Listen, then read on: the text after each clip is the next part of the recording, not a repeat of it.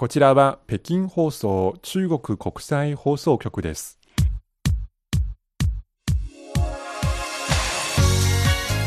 皆さんこんばんは。ハイウェイ北京中国情報ラジオ火曜日ご案内の大正円です。こんばんは、財宝です。3月も下旬となりました。はい。随分春めいてきました、うん、先週16日夜に起きた福島県沖を震源とする、まあ、最大震度6強の地震起きた後に中国でもものすごくたくさんの人がびっくりしまして、はい、私たちのこの職場である CMG、チャイナメディアグループ、まあ、CCTV などを参加に、えー、有しているこの放送局ですが、はい、もう本当にリアルタイムで現地からの情報を、あの、スマートフォン向けのアプリなどで、あの、たくさん報道していましたし、えーその日の夜にですね、すぐにその CMG の日本東京駐在の記者が車で、え福島県の相馬市に駆けつけて、はい、もう翌朝早朝から5時からもですね、すでに現地からの生放送がアプリにアップされていました。はい、やっぱりこういう震災とか自然災害が起きた時、本当に私たちが運命共同体ってあることを一番実感するわけですね。すねあの本当に被災した皆さん、そして亡くなった方もいますので、はい、えー、心からお見舞い申し上げます。はい、まあ、こんな中、地球はどんどん暖かくなって春になってきています。北京でもいよいよ花見の季節を迎えます。はい、こちら北京でも桜の名所があります。はい、えー、玉園団公園という公園で毎年の3月中旬、下旬から4月中旬までは桜祭りが行われていますはいこの公園には田中角栄元首相が寄贈された桜の苗の一部が植えられて、はい、さらにその後公園側もたくさんあの花を桜の花を植樹してもう綺麗な海辺じゃなくてあの水海辺ですね。に生えるその満開のソメイヨシノの風景も北京の新しい春の景観になっています、はい、もうそろそろその1週間前のことでしたがその、えー、咲くあの早咲き桜、中国には杭の甲州という、はい、甲州早咲き桜のあの品種がありまして、う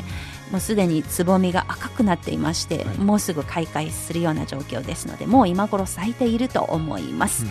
えー、そして今年は例年と違いまして花見だけではなくて絵の あの展覧会もすぐ近くの、えー、正規団芸術館で行われています。日本の浮世絵。それも春に注目している春の浮世絵の展示会が今開催されている最中です。はい、で公演の中では、えこれからですねあの26日の、ま、桜祭りが開幕した後にさまざまな屋台とかも出店とかも出されるようで、はい、なので日本の浮世絵を見ながら花を見ながら日本のあのたこ焼きとかそういう あのグルメを食べながらのあの花見シーズンを迎えられそうです。こんな北京からお送りする今週の番組、えー、まずは旬な話題2本立てです。はい、えー、まず一つ中国の複数の地域で新型コロナの感染が拡大しています。その主な背景や新しい対策についてご紹介します。はい続いてはえー、中国の月探査の新しい動きです。はい番組の後半は CRI インタビュー。今回は2022年の中国経済の見通しをテーマに日本人の経済学者で北京にある対外経済貿易大学の教授でいらっしゃる西村優作さんにお話を伺います。どうぞ今日も最後までお聞きください。それではここでまず1曲お届けしましょう。何度もこの番組でご放送しました北京冬季オリンピック・パラリンピックのあのスローガンを PR する公式ソング、はい。一起向未来という曲を日本語版でお聴きいただきます。歌手はなほさんです。え実はなほさんに大会開催期間中にメッセージももらっていますので、はい、えさんのメッセージとともに一起向未来を日本語版でお聴きください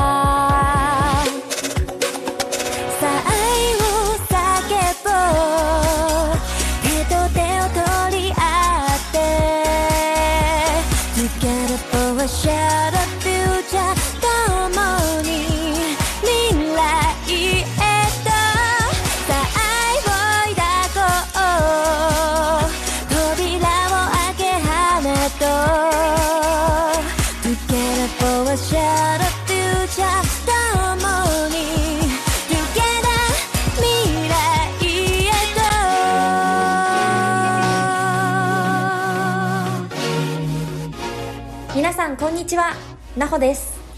一起向未来共に未来へは心温まるそして勇気をもらえる楽曲となっています。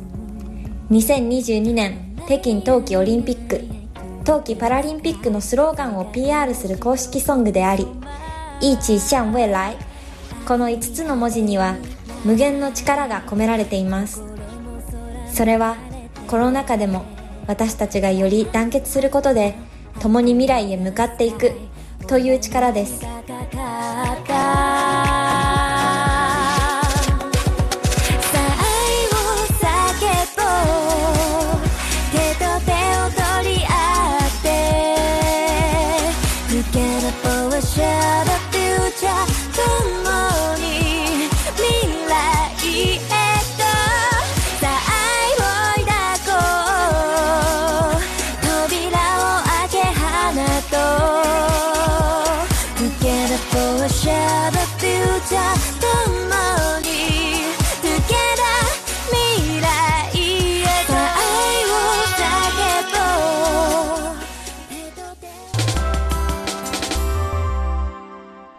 北京中国情報ラジオ。ここからは旬な話題です。今まだ世界各地でこの新型コロナの感染、新しいその波が、に襲われているです。中国もまあ、ここ最近1日数千人程度の新規感染者が報告されていますね。すねはい、なぜこの複数の地域で感染拡大したのかということについて、西郷さんは、うんあの、どのような情報を集めていますか？はい。あの、先週金曜日18日に、中国の国家疾病予防管理局の王局長が記者会見で明らかにしました。はい、まず一つ、昨年、去年12月からの世界での流行の第4波ですね。はい、特に今年以来、中国の周辺国、周辺地域での感染が急速に増加しています。今年1月、2月の海外からの感染者は1日平均91人になりました。はい、でこの数字は2020年と比べると2020年の同じ時期は22人だけでした。で2021年でも32人でした。ですので大幅に増えたわけですね。そうですね、はい、そして今年3月に入ってから海外からの感染者は1日平均200人以上にとぐっと増えてきました。尋常じゃないですね。何倍も10倍以上ですね。はい、一昨年に比べれば。はい。しかも1日最も多かった時は300人を超えたこともあります。ですので、そういう感染の流入という圧力が明らかに高まっています。はい。さらに2つ目、えー、オミクロン株などの変異株が以前のウイルスより広がるのも隠れるのも強くなった。早期発見が難しくなったと言われています。かかってもよくわからない。はい、自覚症状がないという例が多いですからね。そうですね。はい、そして3つ目の原因、えー、今年2月下旬から春節、旧正月の連休が明けて、学校や工場が再開しています、はい、それによって人の大規模な移動や密集が発生しています、ええ、それが感染拡大特に地域を超えた感染拡大の要因になりました。はい。一年の計は春にありという言葉があるぐらいですので、ちょうど活動する時期ですものね。はい。ところで、例えばそのウイルス検査におきまして、新しい動きとかありますか？ありますね。あの、中国の国家薬品監督管理局は、今月12日、国産の新型コロナウイルス抗原検査の検査キットの導入を承認しました。抗原検査キットですね。今まで PCR 検査とかって言ってますが、そうですね、病院大体に病院に行ってとか、はい、鼻とかあの喉の奥からですね、サンプルを採取してそれでチェックするのが普通ですがこの抗原検査キットでどのような特徴はありますか？はい、えー、この抗原検査は PCR 検査の、えー、補完的な手段として導入されています、えーえ。ー、新型コロナの早期発見能力をさらに高められると言われています。でこの抗原検査キットは、えー、一般市民が薬局や、えー、ネットのオンラインショッピングで購入することができます。で取扱説明書に従って手軽に、えー、セルフチェック、まあ、自分でチェックすることができます。はい手順が簡潔で結果が出るまでの所要時間も短いことが特徴です。私も西郷さんもまだ買ったことがないんですが、今、急いで調べてみたら、なんと全然買える値段ですね。そうですね。あの、検査キット1個は20元から30元くらいの値段ですね。はい。日本円にしますと、えー、300円から400円ぐらいかなと思いますね。日本はどうでしょうね。うん、はい。そして検査をして結果が出るまでの所要時間は15分から20分です。うん。はい。はい。オミクロン株が発生してからウイルスの感染拡大の速度が早まっていますので、ええ、そんな中、え PCR 検査だけでは感染者の即時発見は難しい。ですので、え抗原検査は早く発見することに役立つと見られています。なるほど。特にその移動があった場合、地方に別の都市に行って帰ってきた場合とか、そういう時に、まずあのセルフチェックをして、もし問題があればすぐにまた病院に行って、ちゃんとした検査を受けるという補助的な手段として使うようと奨励されているわけですね。はい、ところで、この中国では新型コロナが発生した後に、あの、その治療、診療案といって、その治療するためのマニュアルみたいなものを、うんね、えどんどんバージョンアップしてきましたが、うん、つい先日第9版、第 9,、はい、9回目のそのバージョンアップが発表されました。はい、どのような特徴を見られましたか、はい、今回のバージョンアップでは、えー、検査、そして治療において多くの更新が行われました。例えば、えー、症例、感染感染例を分類して関連の収容や治療行うことについては、えー、軽症の感染者は今まで全部病院へ病院に移動させ収容するんですが、うん、えー、これからは集中隔離管理へと変更します。病院に行かなくてもいいよということですね、はい。まあ、集中隔離施設に行きますね。はい。そして今までは、えー、感染者が病院で治療を受けて退院したら引き続き14日間隔離管理と健康観察を行う必要がありましたが、ええ、これからは、えー、隔離管理解除後または退院後引き続き7日間、えー、自宅で健康観察を行うということに変更されました。はい時間短縮されたということですね。はい要するに、えー、病院が重症患者の治療に集中できるようにしますはい、そして隔離施設の利用効率も高めます。はい、よくホテルなどをあのまあ、借りてその集中隔離施設にするとかそういう話聞きますけれども、うん。はい、まあそういうことでまだ春がやってきて夏も近いので、このウイルスとの戦い、まだ3年目になってても続いていますので、決して気を緩めずに、うん、そして、あの、何よりもですね、自分たちの免疫力を高めるよう努力をしなければいけない、はい、ということですね。皆さんもぜひ気をつけて一緒に無事に乗り越えるよう一緒に頑張りましょう。はい、今週の旬な話題の1本目でした。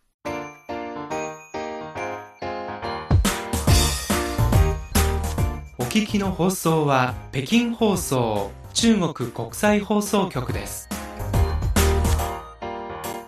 ハイウェイ北京中国情報ラジオ。続いてこの旬の話題で取り上げるのは宇宙で起きていることですが、地上で起きていることでもありますね。はい、はい、中国の月探査についての動きです。はい。イギリスの学術誌ネイチャーの公式サイトが今月16日こんな文章を発表しました。はい。2020年12月に中国の月面探査機ジョーガ5号の機関船が持ち帰った2キロ近くの月の石のサンプルが中国で科学者たちの研究ブームを引き起こした。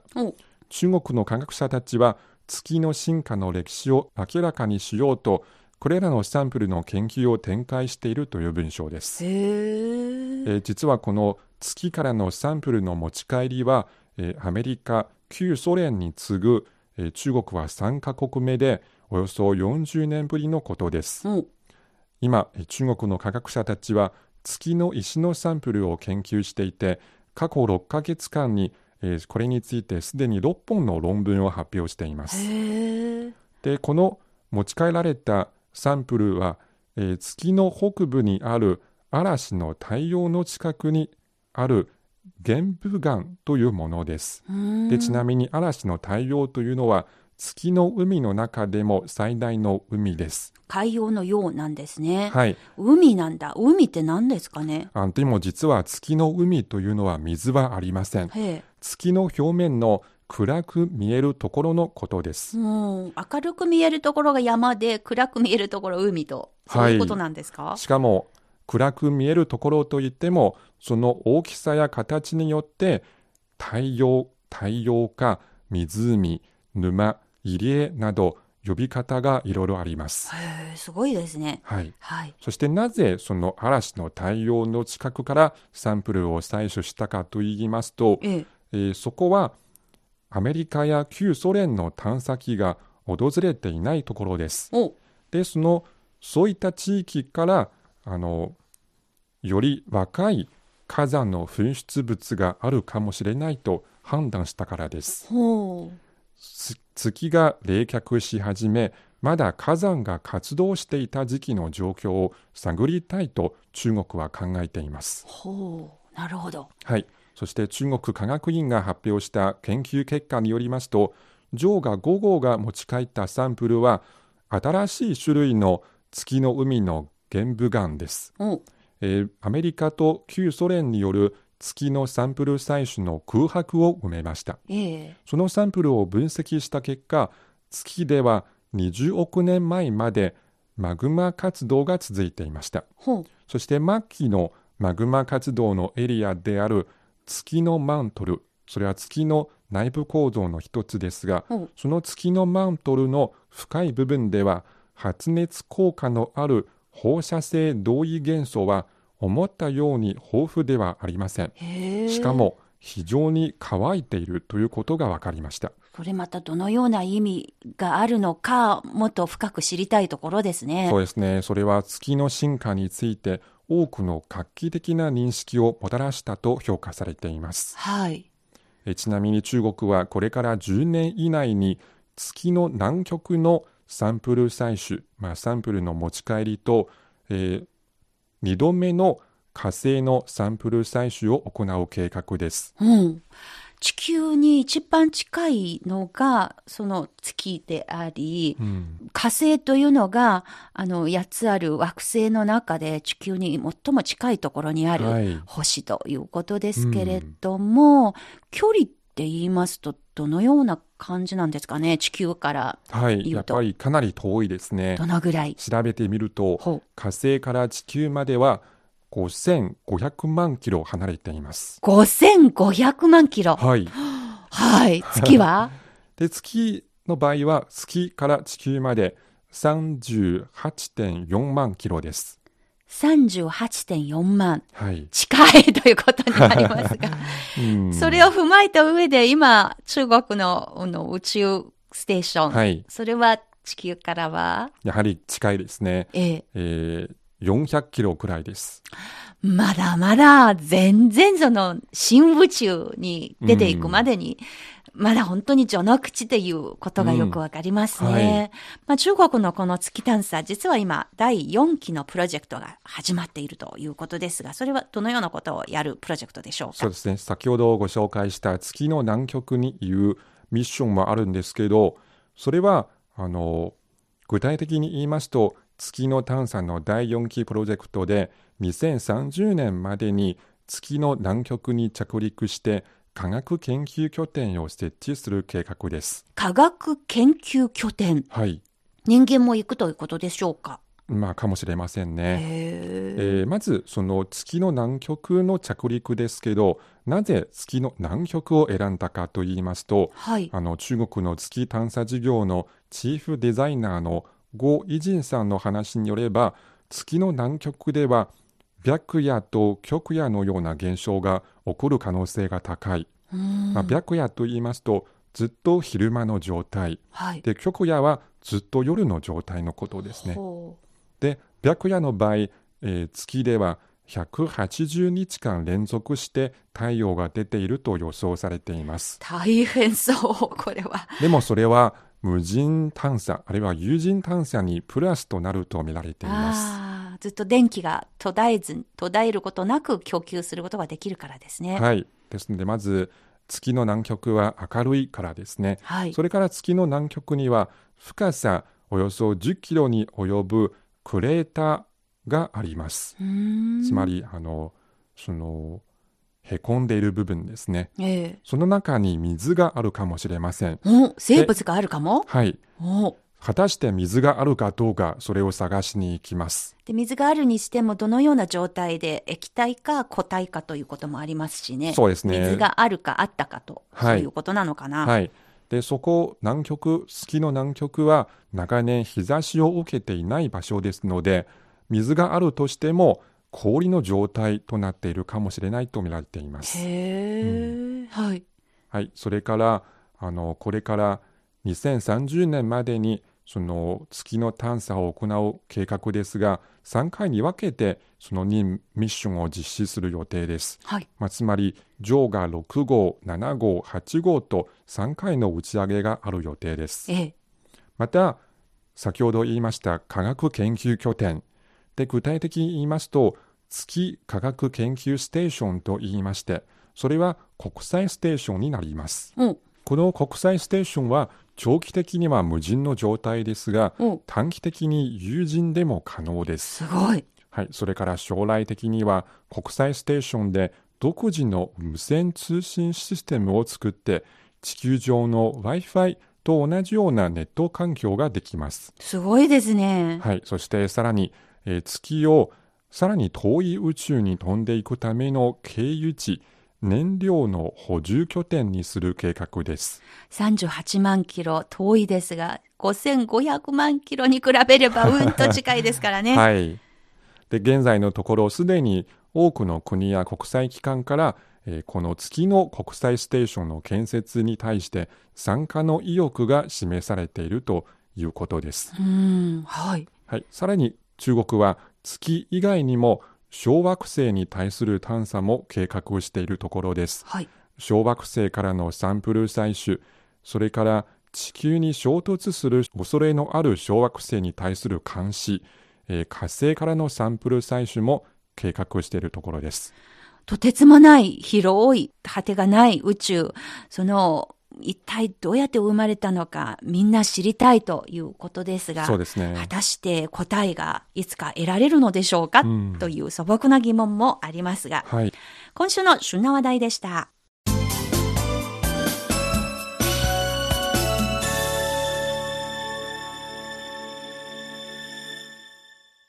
ハイウェイ北京中国情報ラジオ。ここからは CRI インタビューのコーナーです。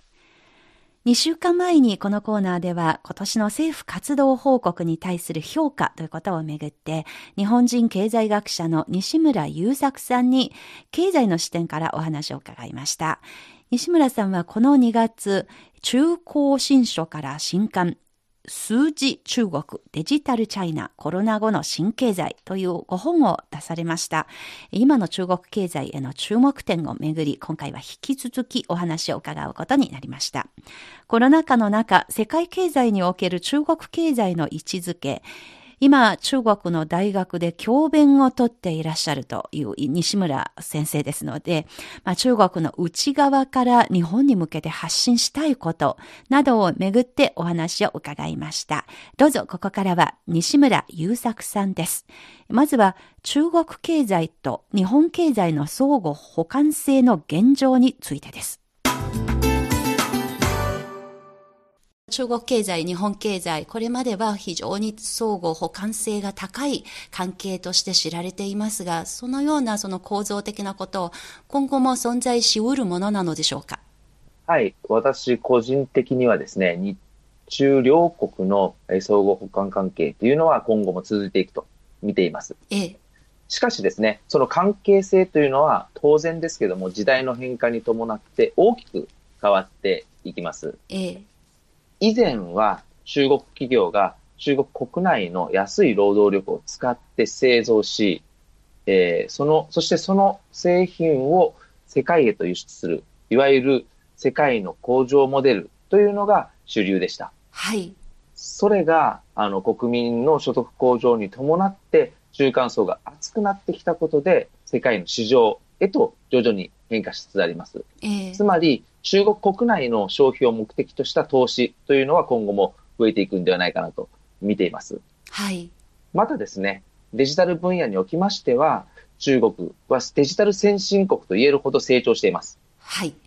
一方、日本社会におけるデジタル実装というのはですね、遅れておりまして、昨年発足したデジタル庁などがですね、えー、世界的なデジタルトランスフォーメーションを推し進めようとしている段階にあります。はい。このような分野においては、日本が中国から学ぶことというのは多くありますので、両国企業の連携が期待されると思います。あこれもある意味発展段階が違うというか、それぞれこれまで着眼してきた方向性に違いがあった部分で、逆にそれがお互いに経験を交流し合える部分も出てくるということでもあるようですね。うんそうですね。あの、中国の新経済、デジタル経済も含めてですが、その様々な形の新経済、はい、これがずっと西村先生が関心をあの持ってフォーカスして書き続けてこられたテーマでもあるようですが、あの、今年の2月もですね、はい、2019年のキャッシュレス国家、中国新経済の光と影という5本に続いて、この2月には、数字中国、デジタルチャイナ、コロナ後の新経済という5本を中高新書楽レから出版されました。うん、その5本の中で民間需要を取り込んで、政府主導で建設が進むデジタルチャイナが中国経済にもたらす活力を高く評価してています。これはどのような気持ちで書かれたご本なのでしょうか？そしてこのご本を通して日本の読者の皆さんに一番伝えたいメッセージとは何なのか、ご紹介お願いいたします。はい。まあ、中国で中に住んでるとですね、えー、新しいことがどんどんと起こっております。はい、特にですね、今中国で広がるこのアフターコロナですね、コロナ後の社会、はい、経済を理解するということは、まあ、デジタル化が進む日本の将来を考える上でも、とても重要だと思います。しかしですね、とても残念なことに、新型コロナ禍で両国民の往来が制限されており、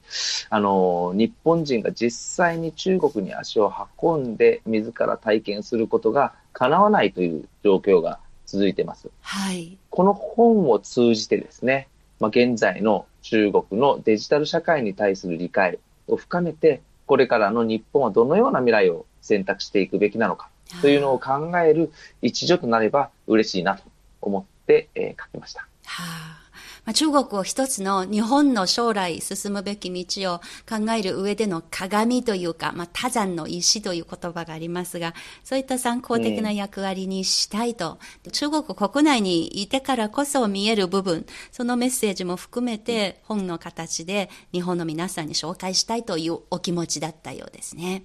そうですね。ところでこの2冊のご本、いずれもニューエコノミーがあの着眼点ですけれども、2冊の、2冊目の本が書き上がるまでのおよそ3年の間に、このニューエコノミー、新経済という視点から、中国社会の動き、変化、あるいは今向か向かっていく方向性といったものについて、どのように実感していますか？そうですね。あの、ニューエコノミー、新経済の発展は、まあ、中国経済に大きな活力をもたらした一方でですね、ええ、この急速に成長してきたことによる歪みというものも目立ち始めました。これに対し、近年、中国政府の規制強化の動きも見られるようになってきています。はい、今後の動向なんですけれども、新経済はですね、さらに幅広い分野に広がっていくと見ています。ええ2010年代ですね、デジタル決済をプラットフォームとする新経済はですね、B2C、つまり企業対消費者取引サービスというのが中心でした。ええ、この分野ではですね、もうすでに様々なサービスが出揃って、徐々に成熟期へへと移行しています。はい。今後は B2B、つまり企業対企業取引、さらには製造業分野などへの広がりが期待されます。はい。過去をですね、振り返ってみますと、中国新経済が急成長した背景にあるのがですね、えー、社会問題の解決というこの共通点があったんですね。えー、現在においても中国には様々な社会問題が山積しており、まあ、このような分野を中心にさらに発展していくと見ています。世界では台頭しつつあるデカップリングだとか保護主義のそういう風当たり中国強く受けてはいますけれどもやっぱりそういう意味では中国はこのニューエコノミーとかデジタル経済それを推進する上での熱意は変わらないものというふうに西村先生もご覧になっているのでしょうか？そうですね、変わらないというよりも、さらにあの積極的に推進していくというふうに見ています。はい、昨年発表されました第14次5カ年計画ですけれども、このデジタルにつきましてはですね、経済、社会、政府の具体的な取り組みプランが示されてまして、デジタルチャイナの建設に向けた本格的な第一歩を踏み出しました。はい。またですね、今年の政府活動報告でもデジタル経済を発展の発展を推進するという政策が明確に示されています。はい、最近ですね、中でも私が、えー、注目しているのが、この、等数生産プロジェクト、等数シスワンというプロジェクトです。等数シスワン、漢字の書き方も合わせて教えてください。はい。東の数字、西の計算、東数、西3、等数生産というプロジェクトなんですけれども、はい。数、数字ですね。ええ。等数試算の数はデータ。はい。算はですね、計算能力、算出能力ですね。コンピューティングって感じですかね。そうですね。等数試算ですけども、ええ、つまりですね、東部地域に集中するビッグデータをコストが比較的低い西部地域に移して計算するというプロジェクト。ええ、データセンターの配置を最適化し、東部と西部の共同発展を促すことを目的としています。はい。まあ、これからもわかるように、中国では今後も政府主導でデジタルチャイナの建設が積極的に進められていくというふうに思います。はあ、このドンシュ、シースワンのプロジェクト、そして東の部分に、東部、沿岸部に集中していたそのデータだとかそういった資源を西の方に移転していこうと、その取り組みで思い出すのが、私がもう毎月お世話になっている、あの、iCloud のデータセンター、これが紀州省に置かれていると、うん、毎月そこからレシートが、あの受信されますけれども、まあ、それも一つの典型的な例の一つでもありますね。そうですね。今年は中国と日本の国交正常化50周年の年です。経済学者として、またはあの中国の大学であの教壇に立っていらっしゃる方として、えー、両国の大学生、若い方たち、あるいは私たちのこの放送を聞いてくださっているリスナーの皆さんに、北京から発信したいメッセージがもしあれば、ぜひよろしくお願いいたします。はい。えー、新型コロナ禍で両国間の往来が寸断された状態が2年以上も続きですね、えー、現在、えー、民間交流は停滞している状況にあります。はい、今の両国に必要なのは、相手国に対する偏見ではなく、正しい理解だと思います。人間関係でも同じですけども、理解は全ての基礎であり、理解なしに有効はありえません。はい、実際にですね、相手の国を訪れて、自分の目で見て国民と触れ合う機会が増えれば、自然と正しい理解は深まりますけども、それが今はコロナ禍でできないような状況が続いています。はい。そのような中ではですね、あの、偏った情報だけではなくて、様々な情報に触れるということが重要だと思います。私としましてもですね、中国の大学に在籍する日本人経済学者ならではの情報や視点をもとに、中国を知るためのヒントとなるこの情報を中国の内側から発信し続けていきたいと思います。ぜひ、私のこういった発信なんかにも注目していただければなというふうに思います。はい。えー、西村優作先生のそのお名前をヤフーでヤフーにですね、入力していただければ、あの、オフィシャルサイトにもすぐあの、たどり着くことができますし、そちらに毎月ですね、そのお書きになっている中国経済に関する最新のリポートもお読みいただきますので、ぜひ、あの、ご興味のある方、検索してお読みになっていただいて、またご感想をぜひ聞かせてもらいたいですよね。そうですね。ぜひ聞かせていただきたいと思います。はい。改めまして、西村先生のご本もぜひ注目してみてください。今年2月に出されましたデジタルチャイナコロナ後の新経済です。本日は西村先生、本当にご多忙の中、あの、このインタビューに答えてくださりありがとうございました。ありがとうございました。CRI インタビュー。対外経済貿易大学の西村優作教授のインタビューをお届けしました。また皆さんお聞きになってのご意見ご感想などをぜひお寄せください。お待ちしております。CRI インタビューでした。ハイウェイ北京お楽しみいただけているでしょうか？今日この時間ここまでのご案内は私王正円と西宝でしたそれでは皆さんまた来週再见